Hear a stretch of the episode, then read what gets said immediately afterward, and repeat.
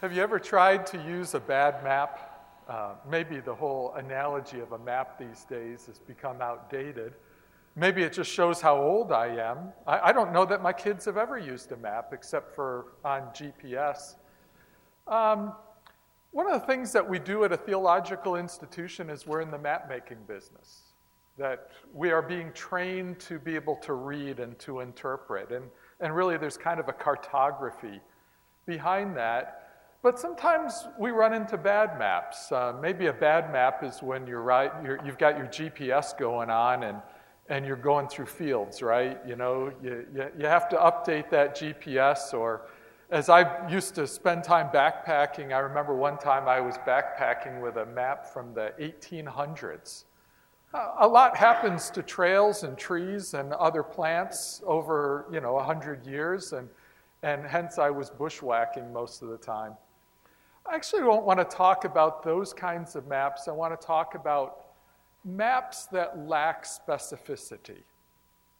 So, what we do at a theological institution is that we are being trained to read, trained to read scripture. We call that exegesis, we call that hermeneutics, trained to exegete culture. We call that cultural exegesis or worldview analysis. We, we, are, we are developing maps but often the maps that we develop tend to be accurate but lack the specificity that we need. Let me give an example. When I was living in a village in Tanzania, a delegation of Muslims came to my home. They said that one of our young girls has died in another village, and in keeping with the Muslim practice of burying somebody the same day, we need to go and pick her up and bring her back to this village. At that point, I did one significant mistake as I pulled out a map. Now, nobody in the village had ever seen a map before. So here I am, I've got a map, and the second mistake is the map that I was using really just showed major roads.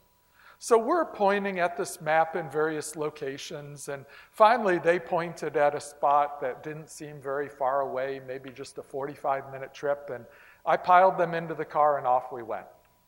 Well, you can imagine. Four hours later, we were still traveling. And, and in the beginning, we were on the major roads. We were on the great Cape Town to Cairo road, the major road, and that was on the map. But very soon from there, we started going off on side roads that were not on my map. And from there, we started going off into cattle paths where the cattle actually walk. And from there, we started to cross fields. Finally, four hours later, we ended up at this home. The girl's body was put on my vehicle, and four more hours we went back. So, in that case, I had an accurate map. It had all of the major lines, the, the different roads on it, but it lacked specificity. And I want to argue or make the point this morning is that we need brothers and sisters from around the world to add definition to our maps. We need to read scripture with other people. And I'm going to talk about blessing. I'm going to give the example of blessing, which is a rich biblical concept, but it's also a very rich cultural concept. So when I went to Africa, we, our son had been just born, he was two months old, and we had given him the middle name Baraka, which in Swahili means blessing, and certainly comes from both the Arabic and the Hebrew barak which is to bless. Well, we knew that blessings were important, but we had no idea how important blessings were in Africa. In fact, I, I make the po- point that almost nothing happens in the continent except through the lenses of trying to get blessings and avoiding curses. Now, for the sake of time, I'm not going to talk about the curses part, but I'm going to try and help you to understand the importance of blessings in Africa. I was called Baba Baraka in our village, the father of blessings, which is a pretty great name, don't you think?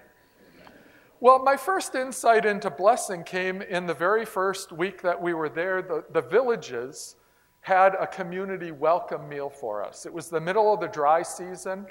we were called to go to this. They had killed numerous goats, and they were going to have a big celebration. And something happened that never happens in the dry season. The heavens opened up. And for two hours, the rain fell. It rained so bad that our truck couldn't get out of the mud.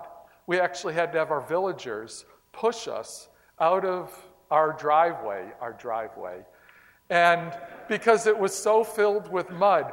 And there we come to the celebration, and something amazing happened. All of the speeches, and in Africa we love speeches, all of the speeches pointed to one singular reality. Person after person said, Allah caused it to rain on this day, which means that you are a blessing to us a pretty powerful way to enter into a village. No, all greetings that happen in the village take place. In fact, you can't, in Africa, you can't pass somebody by without shaking their hand. And in Tanzania, it wasn't enough to just shake somebody's hand, but you actually had to go through. You had to ask them about their children. You had to ask them about their farm. You had to ask them about their cows. You had to ask them about their goats. And so we would walk from one village to another, and literally it would take us several hours because every household that we'd come to, people would say, Tenganakai, Tenagakai, come to our house. And you come to their house and you can't just say hi, you have to exchange blessings. You have to touch them, you have to feel them, you actually have to drink a cup of chai with them, then you have blessed them. Then you can go to the next household. People would die in our village, often every day, sometimes multiple times in a week. And the Muslims in our village had a very interesting practice is that they would take the dead body and they would lift them up, and the whole village would stream out of their houses, and people would rush up to touch the dead body as it was on its way to the burial site, because as this body is now being buried, if you can touch it, you get some of the baraka for yourself. Blessings happened at a time of planting, they happened at harvest, they happened with the birth of children, they happened at the fast of Ramadan. When Ramadan happened, my wife and I, we, we had people every single day invite us into their households. Sunset would come, all of the food would come out. They would feed us with extravagance. And I would joke with my neighbors and I would say, So, how much baraka are you getting to have an infidel into your house and to feed them? And they would laugh and they would say, Oh, you're giving us so much blessing. You're giving us so much blessing. But it's just, uh, uh, it's an understanding that this is actually the way things work. Every aspect of life relates to blessing. When we left the village, we had some people build a donkey cart for our family group as a gift to them. And before they could use it, they came out with water. They sprinkled the water all over the donkey cart. They had prayers over the donkey cart in order to bless it.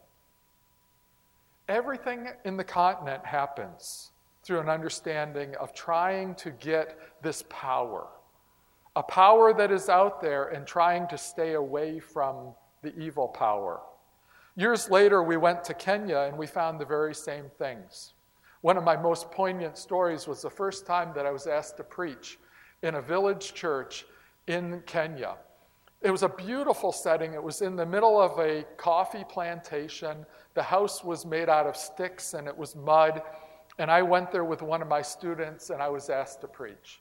And at the end of the sermon, as often happens, everybody lines up outside and, the, and we go through and we shake hands with every single person. Finally, an older man, bent over, walks up to me. He walks right up to my face, looks at me, and spits in my face.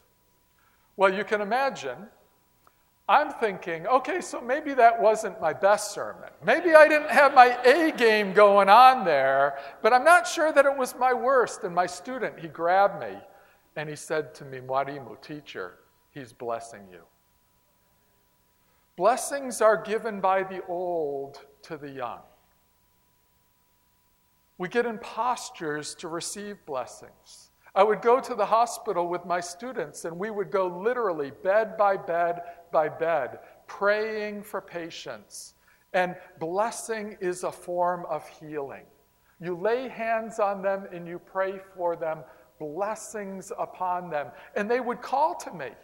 If you skipped one, it was almost like you, you were cursing them. Blessings are something that we need. We need them for life. And then to walk into an African church, the doxology will absolutely overwhelm you. The, the characteristics of God, the attributes of God, the titles of God are sung, they're danced, they're prayed. There's a thickness to the doxology. It's almost like the building's just going to burst. We come to church almost like it's oxygen for us. We need to receive these blessings so that we can live in a world that is so troubled. The entire African cosmos operates around blessings. And it wasn't that I didn't understand this, but my maps were incomplete. The major roads were there, but not all of the intricate side paths, not the, not the donkey carts, not the, the navigation over the field. I had no idea the richness of blessings until I lived in Africa. And I want to say that there's a different economy to blessings in Africa that's quite important. We struggle in Africa with zero sum theories of power, that if, if somebody gets power, it means less for somebody else. If somebody gets wealth, it means less for somebody else. There's, there's definite socioeconomic and sociopolitical uh, dysfunctionalities, but do you know what? Blessings are like this deeper economy under the surface that it's operating because everybody can receive blessings. And everybody can give blessings. So even though there's structural inequities in the continent, blessings are one ways to circumvent that. That the old give blessings to the young and the young give blessings to the old. And people who are trapped in poverty can bless people who are rich and vice versa. It's this deeper economy, this deeper leveling that takes place. Now, with this as a bit of a long introduction, what does Scripture have to say about blessing? Well, it wasn't that I was unfamiliar with the concept, but I had no idea. I didn't have eyes to see the richness of what takes place in Scripture. And rather than just focus upon one passage, I want us to, to help us to, to exegete Scripture through an understanding, a hermeneutic of blessing. It begins in the very beginning. Old Testament authors kind of understand blessing as, as to endow people with beneficial power. And so biblical writers would kind of take this concept, and we see it blessing of creation. In, in Genesis 1, God blesses creation. And, and causes it to multiply, to be fruitful. He then blesses humans and, and gives the same to, to, to cause to be fruitful in this world. And we could say that, that God blesses creation, He blesses humans, and He blesses humans so that they would bless creation. God also blesses the seventh day, and it's holy. We see blessings later taken up in, in, certainly one of the most beautiful passages is in Genesis 12, right? We see Abram and Sarah, they're, they're called from a distant land, and God blesses them, and they and their descendants will be blessed so that what? All the nations will be blessed. This is, this is the economy of blessings. You can never hold on to blessings for yourself, they need to be given away.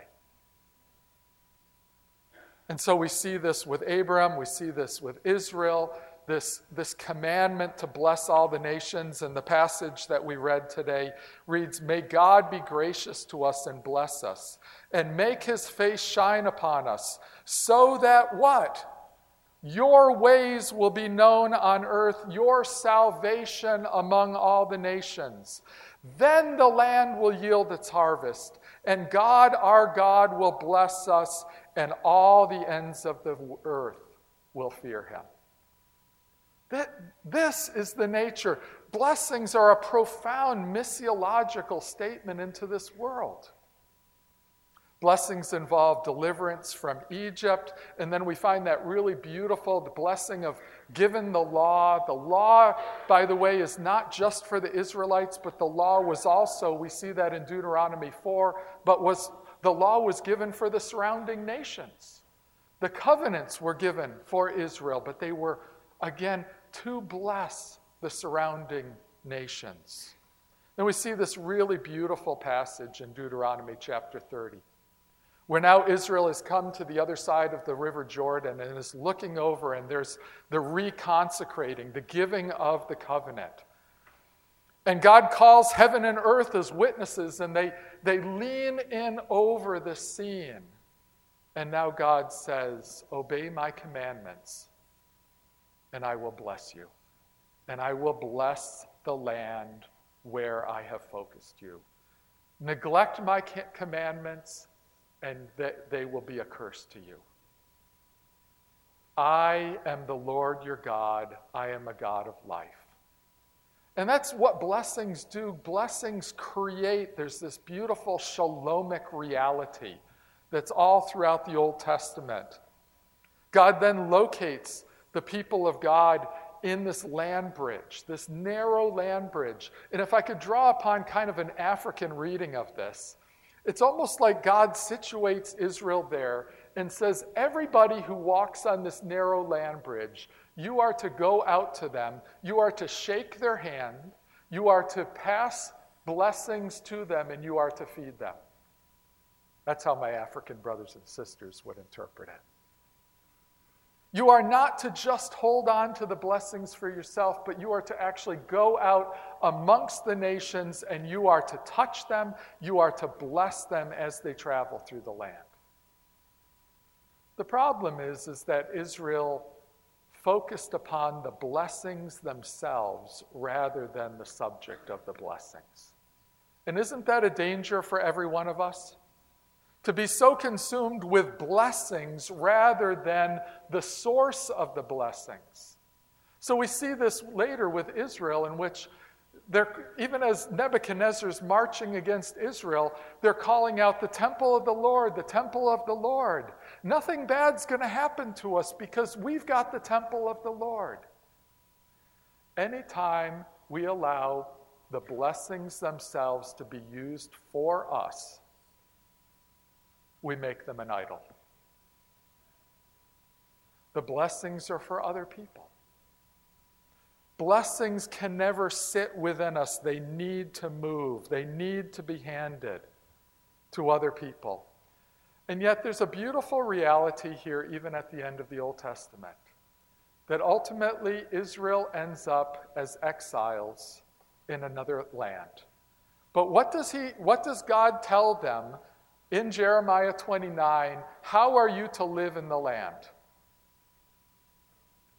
My African brothers and sisters would say, You are called to bless the land that you have been sent in. You're to build, you're, you're to plant gardens. You're to marry. You're, you're to create houses. You are to have children, and you are to pray for that city. Now, this beautiful story that we find in the Old Testament now becomes crystallized and focused and concentrated upon the person of Jesus Christ. All of the beauty that we've seen, that we've just narrated, now comes upon, and Jesus is called the Son of the Blessed One. And Jesus lives the blessings of God with this different economy in the world. A woman with a sickness runs and touches him, and she's healed. Demons flee from him. He spends time with people and they become like him. He disrupts the economy of the day. He sits with sinners. He blesses women. He sits with children and honors them, and he even drinks water with a Samaritan woman. He spits in the eye of the blind, and they see. He sends out the 12. He sends out the 72, and they see Satan falling like lightning from heaven. He is the blessed one. And even today, we follow him because that is now the focus. So, so in the Old Testament, the danger was that you, you forget the focus, you forget the source of the blessing, and the blessings become an idolatry. Now in the New Testament, it's like everything is more focused upon the doxological, uh, upon doxology. That we are to praise Jesus, we are to honor him, that, that he defines life for us because he is the blessed one. And ultimately, he shows us the real nature of blessing by dying on the cross for our sins. And this is something that we don't understand. It's almost like C.S. Lewis when he talks about a deeper magic in the world, right? And this is even caught up later in, in Philippians with the great Christological hymn in which we see the beautiful nature of Jesus giving himself as a sacrifice, becoming human, taking on the nature of a doulos, and ultimately dying. And then at that name of Jesus, what happens? Every knee shall bow and every tongue shall confess that Jesus is Christ to the Lord, glory of God the Father. So now we, we, we have a focus, we have a firm focus for our understanding of blessings. It's upon the person of Jesus Christ. And as Dr. Tennent shared last week, he sends the Holy Spirit to us. He breathes on us, and we receive the Holy Spirit. And now the church of Jesus Christ is sent out into this world. And who are we? We are the blessing of Jesus Christ in this world. Paul talks about as the aroma of Jesus Christ. I think we can take this whole analogy, this whole understanding of blessing, and understand that we have been blessed. Our job is to be a blessing to many others in the world. So, what do we learn from this just very brief overview? Blessings are fundamental to the kingdom of God. It's the economy that is the kingdom of God. And blessings belong to God. Why do we do doxology? Because He alone is the one who is worthy of the blessings.